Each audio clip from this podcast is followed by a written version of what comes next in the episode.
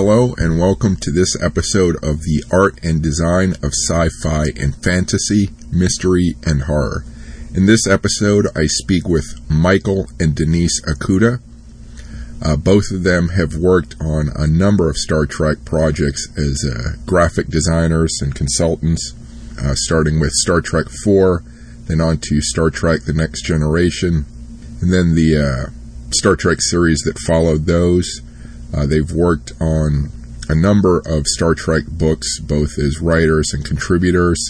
They've worked on remastering the Star Trek original series. Um, so in short, they've done a lot of uh, work involving Star Trek, especially the graphic elements of Star Trek. I will note, as an interesting little aside, they met uh, through a sort of Max Headroom uh, toy that I guess Michael Okuda had. And uh, I actually interviewed Matt Frewer, who played Max Headroom, uh, in the same place that I interviewed them. And I took their podcast um, photo, cover art photo, in the same spot, more or less, that I took Matt Frewer's picture. So that's kind of a funny, interesting little coincidence there. Um, but definitely this interview will be of great interest to anyone who loves Star Trek, who loves Star Trek graphic design, sci-fi graphic design, and uh, anyone just involved or interested in getting into graphic design for film and television. All right, well, thank you and enjoy. I'm here at Shore Leave forty with Michael and Denise Okuda, um, graphic artists and designers. Um, thank you for speaking with me. Well, thank you for having us. So um, let me start by asking, how did you get into this business?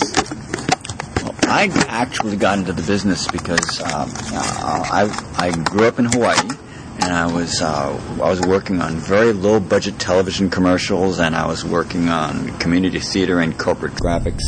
Then um, uh, after the Star Trek, the motion picture came out, uh, I just being a uh, being a fan for, for life, I was doing sketches about what I thought the control panel should be. Mm-hmm. Uh, I sent some sketches into the. Uh, Uh, uh, to the production office at Paramount Pictures, and I was delighted that I got a uh, I got a phone call back from uh, Ralph Winter, who was associate producer on Star Trek three, and he said, and he said, uh, well, you know, uh, we're making Star Trek three, we're, but we're already staffed up. But if we if we ever do a Star Trek four, I'll give you a call. Mm-hmm. And I thought, wow, that's the nicest brush off you'll ever get. Yeah.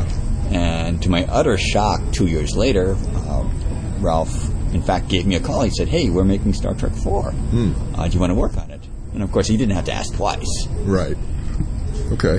And uh, how did you get into? I this? have kind of an unusual story in the fact that this was not my first. Pro- my first profession is I was a registered nurse, mm-hmm. and I actually came up. Some people in the production of early production of T N G um, knew that I was a nurse, knew that I liked Star Trek, and said, "Can you come up and talk to?"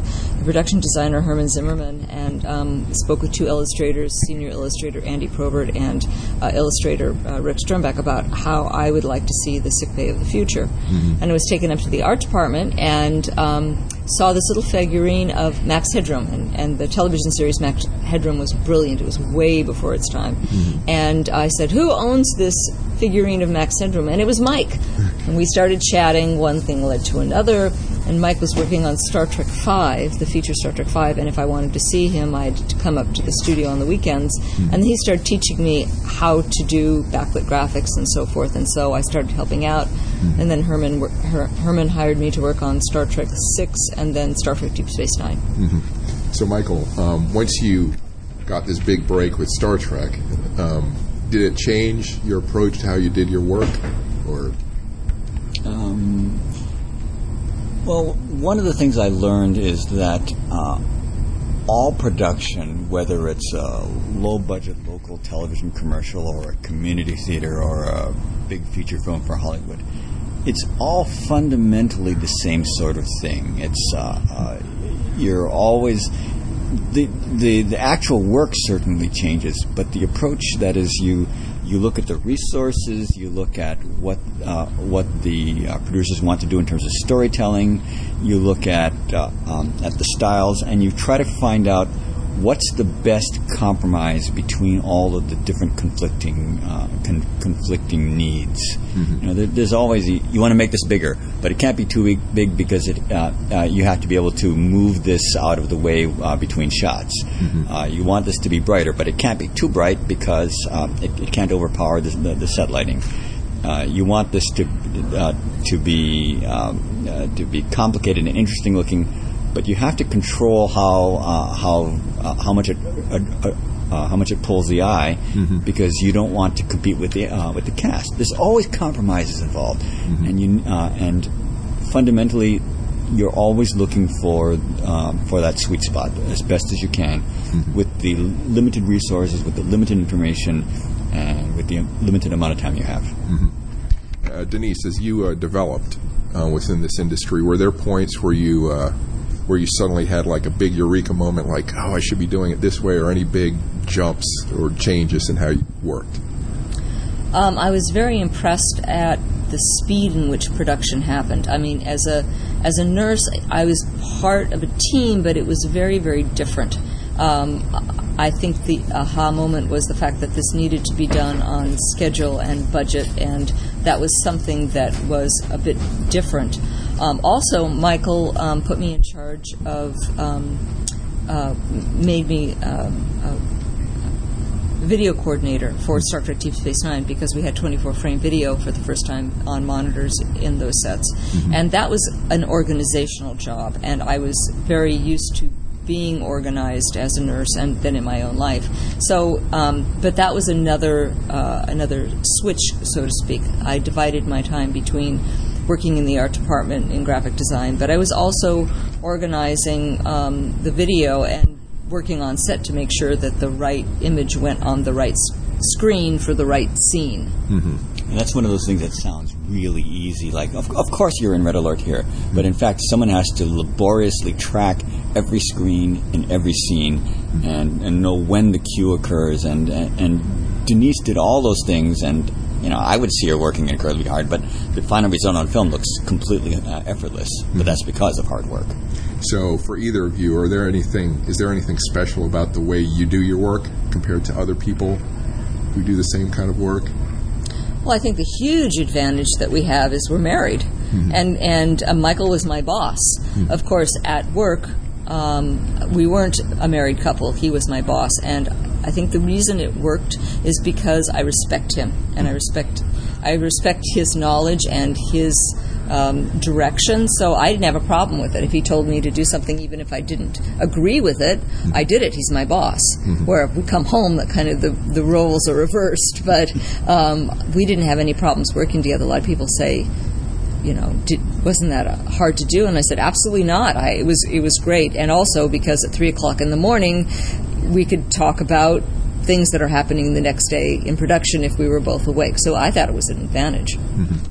Also, Denise is very, very tolerant, so I was very lucky there. Uh, one very small thing, um, you know, with uh, with with computers, mm-hmm. it's uh, if you devise an alien written language, it's actually very easy to uh, to program your alien font into the computer, so you can type in the alien language. Uh-huh. And a lot of people like to do that, and that's and that's really fun. You, you, you can write something and, and have it make make sense uh, in the alien language. Mm-hmm. Uh, but I don't like to do that. Mm-hmm. I've uh, I've I've had designers working for me who, who like to do that, and I say, please don't.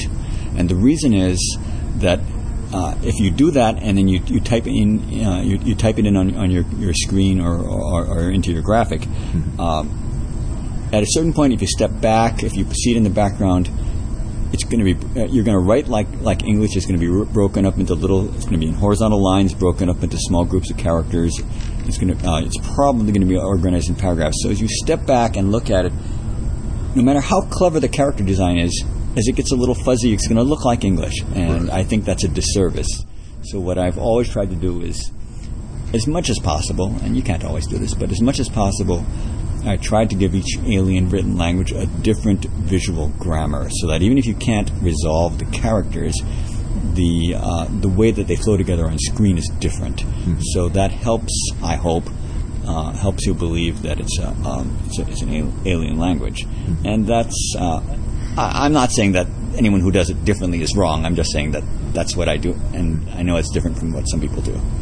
So what are there artists or imagery or anything that you've drawn inspiration from for, for graphic design? Or uh, my hero in terms of graphic designer uh, was a uh, an American graphic designer named Saul Bass. Mm-hmm. Uh, uh, if you if you if you know the name, he's one of the great icons of twentieth century uh, graphic design. He did uh, he did a lot of. He was a filmmaker. He did some uh, amazing titles uh, sequences for such directors as Alfred Hitchcock. Mm-hmm. Uh, but he also pioneered, was a pioneer of the discipline that is known as corporate identity design. Mm. That is the use of, uh, of graphics and logos and, and consistent typography to help an organization, help a company convey its its image, its uh, its core values mm. to its um, uh, to its customers and to its employees. Mm. And I have always felt very strongly that in a fictional organization like the uh, Federation of Starfleet or the Federation itself, mm-hmm. uh, it would do the same thing. So I tried to uh, bring that that, uh, that discipline to uh, uh, to Star Trek, so that the Federation would have a logo, then it would be consistent, and it would be uh, throughout its use. Mm-hmm. That Starfleet would have a, a fairly consistent uh, um, style for its uh, for its for its emblems and its and. Uh, Uh, and its signage and all and all those things. Mm-hmm. Now, we did change it up for each successive show, mm-hmm. but within each show, we tried to be pretty consistent, and I think that helped. Yeah. So, Denise, any inspirations in the art world or or design world? My inspiration was Michael. Okay. I in in life itself, I like not cluttered, simple lines, mm-hmm. and um, that was very much in keeping with Michael's style. Mm-hmm. So, since he was my teacher, I. I think I probably absorbed that philosophy. Okay. Um, now, you both have worked on, you know, remastering mm-hmm. uh, the original series, and you've done the, the history books, the reference books. Have you seen what? What have you seen as far as the change in style across the decades of Star Trek? Any anything minute that people might not be aware of? Well, I don't. I, I'm sure people are well aware of it, but Star Trek has always been on the cutting edge of production and. Uh, and visual effects technology. Mm-hmm. That is, um, you know, you might look at the original series and think, well, it's kind of quaint. But in fact, for what you, for the way you made television and, and, and film in the sixties, that was pretty cutting edge. It was bleeding edge. They used optical effects, and they used uh, and they used color television, and all and, and all these kinds of things. Mm-hmm. Similarly, um, Star Trek, the Star Trek fi- uh, films made use of uh, of more advanced construction techniques. They made more, they made took huge advantage of, uh, of computer motion control, uh, visual effects photography. Um, in um, Next Generation, we anyway it, it, it went, went on and on. Mm-hmm. And I, I think th- I think the uh, it's fascinating to to see that, that each new Star Trek reinvents itself based on what's available at at the time. How far can they push? Uh, the envelope of, of what's possible with the current uh, current tools. Mm-hmm. And I think that's helped kept Star Trek fresh. Yeah. But then you get people complain, like with Discovery, they're like, oh, it looks too fancy compared to, you know, what we saw in the original series. Well, both Discovery and the uh, Abrams films, mm-hmm. they had a really interesting challenge, and one of them was uh, you needed to strike a balance between what came before, but at the same time, their assignment was to freshen things up. Their assignment was to change things. Mm-hmm. And, you know, would I have done things differently? Uh, probably. Yeah, I, I, I would have made different choices. But then you might not. But then different people might not have liked my choices. Right. Yeah. Denise, mm. um, anything as far as changes you've seen? You know, anything additional? I think it's very interesting that. Um, It seems to me the less money you have for a production, the more creative you have to be. Mm-hmm. If you look at the original series, they had no money. Mm-hmm. And they had to pick a style that was consistent. Uh, and Matt Jefferies, the art director, mm-hmm. um, went with uh, not state of the state-of-the-art technology, which is levers and switches and so forth, mm-hmm. that you'd see in the in Mission Control for Project, project uh, Gemini, Apollo, et cetera. Mm-hmm. He looked at um, okay, what can I what can I design that is consistent mm-hmm. and um, uh, he picked a, a style that were these little resin buttons, mm-hmm. and he picked that, that there was a logic to that. And if you watch original series, it holds up because it's not dated. It doesn't stay there. Mm-hmm. And um, I think that... Um, like I said, the less money you have, the more creativity you have. When you have tons of money and you have tons of choices, it sometimes can get cluttered and over the top. Um, uh, Nick Meyer very famously said, and I think it's entirely correct, art thrives in the presence of limitation. Yeah. So if you didn't have limitations, if you could choose any sets of technologies available to do, you know, graphics and... and you know, design and special effects, anything through the ages, what would you like to use, you know, in sci-fi or Star Trek? Hmm. Everything comes from the story. Mm-hmm. So, um, I first will always try to look at what's the story, what's the setting, what's the what's the emotional uh, emotional impact you're trying to have. And I'll, I will generally try to convey that. Mm-hmm. Um, you know, it's it's not. I always, uh, uh, I often used to say to people, uh, it's not the tool. It's not whether you're using C G or models or or what. It's not the tool. It's not the brush. It's the hand driving the tool. Mm-hmm. So it's. Uh, uh, I almost don't care what the technology is. I don't, almost don't care what the technique is. It's uh, it's what you do with it. Mm-hmm. Now, Denise, I, I think what, what Michael said, but I also think it's really important to have a, an idea of what you're creating and what is its function. Mm-hmm. Um, I I think that I get very um, uh, disoriented when I when I look at a set on any show. Mm-hmm. Um, and I can't figure out what it's supposed to do. If I walk in and I and I see all these flashing lights and blinking things, and well, what does that panel do?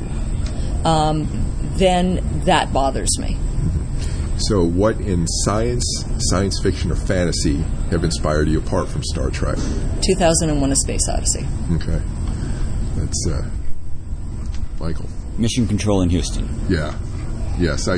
Yeah, off off audio, I heard that you're really into NASA and you have a special dish to get feeds. And oh yeah, well we used to, but no, okay. Now we just have well, direct that's, T V. That, that was a C oh, band. That's right. That was a C band. Now we just have direct T V. Okay, so what uh, is there anything specific in, in NASA imagery that uh, that really pulls you? And I know it's all cool, but are there elements that you really like? Look at the design of the Apollo lunar module. Mm-hmm. On one hand, it's this incredibly clunky, goofy, strange, uh, uh, counterintuitive design. But if you look at it, it's astonishing. It's an astonishingly elegant solution to a very complex engineering problem. It's uh, these people figured out how they were going to land on the moon, and then they designed a machine. They designed and built a machine that was incredibly efficient to do exactly that in exactly that way.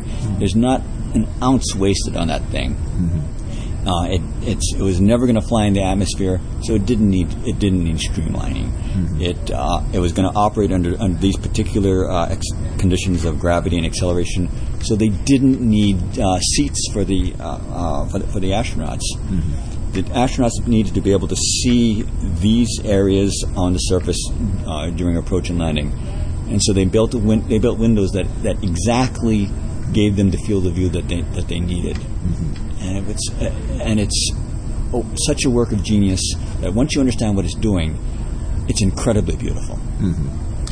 Have you ever had a design element uh, suggested to you, or, or someone suggested something be taken out that uh, you felt strongly opposed to that suggestion? You know, either something that shouldn't be on a ship because it doesn't make sense, or when you're working in filmmaking, uh, it's it is a team effort, and you're working for someone. So if a pro- if a producer if a producer or a director says, "I don't want that control panel to be there. I'm going to stage the shot so that, that that character is standing there. I want you to I want that to be there." Mm-hmm. Uh, that's that, that's what you do, because uh, uh, because you're you're serving the story, you're serving the storytelling. Mm-hmm. Uh, and there are certainly are people who will go, well, no, I, I have the artistic integrity that I'm I'm going to I'm going to refuse that because that's simply wrong, and I'm not going to uh, I'm not going to.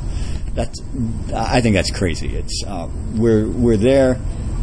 We're we're there to help tell a story, mm-hmm. and uh, certainly, if I disagree, uh, and I think the uh, person making that decision is wrong, I'll say, look, there's a good reason for this. Mm-hmm. And sometimes they'll say, yes, you're right, let's change it. And sometimes they'll say, you're right, or I see what you're saying, but do it anyway. And and you know, you you res- you respect the filmmaker. You res- you respect. Um, you respect them as an artist as well as you respect the chain of command. Mm-hmm. Um, you know, there there are times, uh, I had a couple of times when uh, when Roddenberry asked me to do things that I thought was nuts. Mm-hmm. But uh, Gene Roddenberry, uh, uh, he was a series creator, so that's what you want. I'll explain to you why I think you're wrong. Yeah. Uh, and if he still wants me to do it, I'm happy to do it. Uh, I'm, uh, I'm I'm genuinely happy to do what he wanted. Mm-hmm. So, Denise, I want to ask about uh, the big Christie's auction of Star Trek artifacts and mm-hmm. such. Going through all that stuff, did you did you have any moments where you, uh, you know, you seeing all this stuff, did you see something in it, you know, like a, a theme or, or obviously Star Trek theme, but was there anything that you discovered going through all that stuff? Uh, yes. Um, we found, in the original series, they used these uh, tiny embroidered... Some of them had um, were like rectangle shaped um, as their medals. You saw it in like court martial. You've seen it when they were wearing their dress uniforms. Mm-hmm. We found a bunch of those in a plastic bag in the bottom of a cardboard box. Probably hadn't seen the light of day in forty years, mm-hmm. and or people didn't know what it was. But of course, we knew what it was. Mm-hmm. We discovered that. Um, discovered uh, D. Kelly's. Um, Uh, spacesuit from the Tholian web mm-hmm. underneath a bunch of Voyager uh, costumes, um, and I knew exactly what it was immediately. What it was. Mm-hmm. Um, those are really the two that come to mind of unexpected things. Uh, we found the necklace from the Kolinar um, uh, sequence in Star Trek: The Motion Picture. Um, I'm, I'm sure there were many other things. I can't think of anything off the top, Mike. There was a there was a, a box that we found that had this beat up Enterprise model kit model mm-hmm. from um, the movie Enterprise, mm-hmm. and someone had taken quite a bit of effort to uh, to paint it and, and, and detail it, and but it was it was beat up, you know. And, and I looked at it and I'm going, well, what was this from? And I finally realized. Oh, this was filmed as a miniature uh, of the Enterprise for, for, for distant shots uh, in, in Star Trek two. So right. I, this this was a film screen used model, and I thought, well, that's cool. But then I took it out, and I'm I'm handling it very carefully because it's really fragile, and you know the engines are falling off.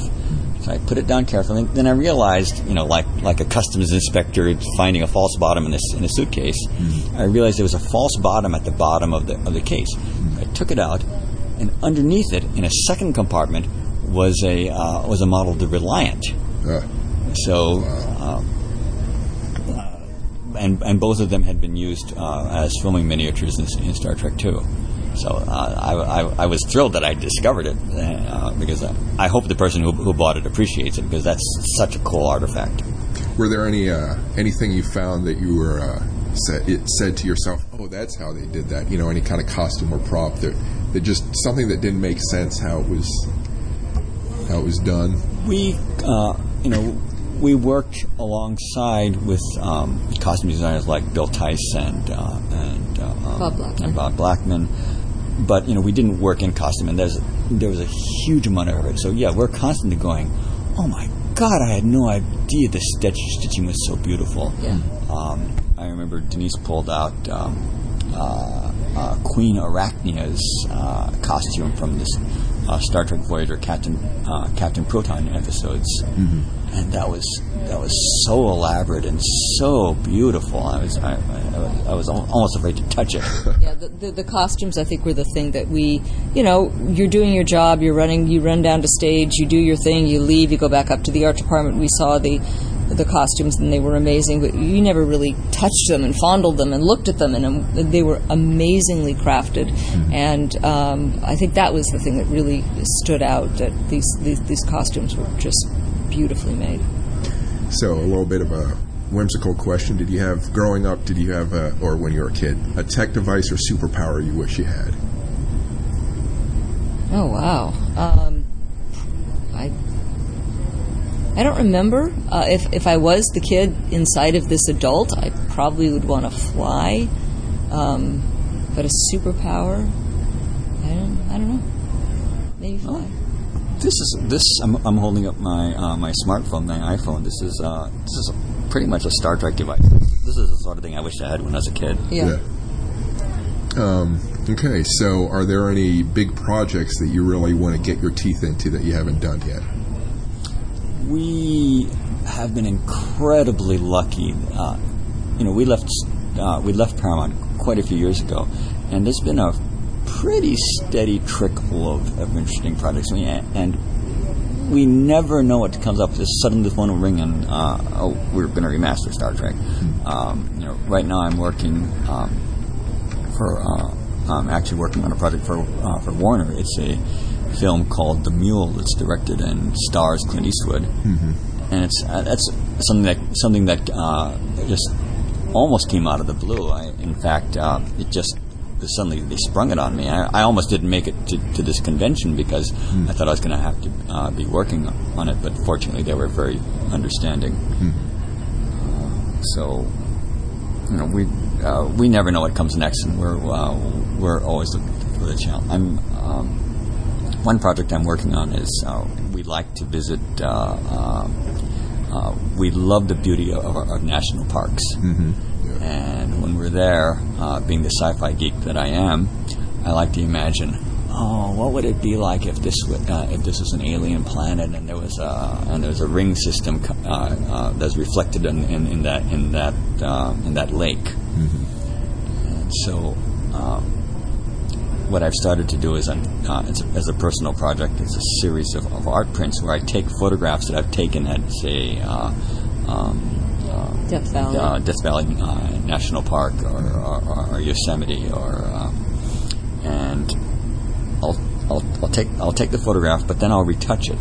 I'll I'll process it, and then I'll put in a little I'll put a rocket ship in there, or I'll, I'll put a planet in the sky and make it look. Uh, to, to bring out the beauty of, of the n- actual natural landscape, mm-hmm. but then to give it a sci-fi context. Mm-hmm. Uh, you've probably seen the NASA travel, the planetary travel posters. Yes, yes yeah, yeah. yeah they, they, they do a wonderful job. So, Denise? Any, uh, you know, it's really interesting. Not many people can say all their dreams have come true. Yeah. All my dreams have come true. I'm not kidding. So anything that comes from now is is bonus. Yeah. And Mike and I have gotten to a point where we just want to have fun. Mm-hmm. So if we're offered a job and it sounds like fun, we'll take it. Mm-hmm. If it sounds like it's not going to be fun, we might pass. Mm-hmm. Um, so, you know, there's a surprise. Things that we never thought we'd be doing. Um, and so, like Michael said, you know, the phone will ring and we'll get a new job, and it's it's been a real adventure. Mm-hmm. Um, where can people find your books and, and the stuff you've worked on, or any of your stuff? A lot of it's on Amazon. Mm-hmm. Um, uh, unfortunately, the, uh, our most recent book, the, uh, the twenty sixteen Star Trek Encyclopedia, is completely sold out. Wow. And, well done. Uh, You, uh, and, but it uh, makes us sad because people are asking where can we get it, and we say secondary market because, um, and we have no control over that. I mean, Hyper HarperCollins was the publisher, and uh, you, they've told us it's sold out. Are you going to republish? You know, we don't know. We, we have we can't get a straight. Answer. We can't get a straight answer. We have no idea. Right. Um, I will uh, plug very strongly, even though we don't get a penny off the sales, very strongly, and you can get it on Amazon. I think they still have it. Is the Blu-ray, the Roddenberry Vault. Hmm. That is our passion project. It's, I think, is probably one of the most important and um, pas- uh, most important thing we've ever done. Mm-hmm. And it's the original series clips that ended up on the cutting room floor, and Rod Roddenberry saved um, the film, and we crafted documentaries to kind of support the the uh, the footage, and we're very proud of it, and we want every single Star Trek fan, especially if you're an original series fan, to check it out. One question I want to hit, I forgot, um, what element of your work do you enjoy the most? I enjoy looking at something and finding some ingenious way of, of encapsulating it and uh, into into into something that that symbolizes whatever concept you're trying to convey. Mm-hmm. Uh, for example, uh, when we did Star Trek: Next Generation, being a huge fan of Matt Jefferies, I quite frankly wanted to make the Enterprise D instrumentation.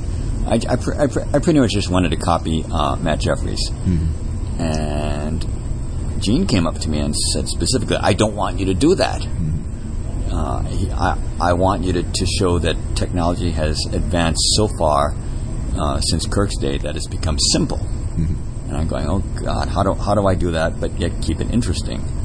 And I came up with the next generation control panel graphic design, and that was fun because it was it was come up with something that's familiar but, but very different. Mm-hmm. And anyway, I'm I'm I'm, uh, I'm I'm very proud of that. Cool, Denise.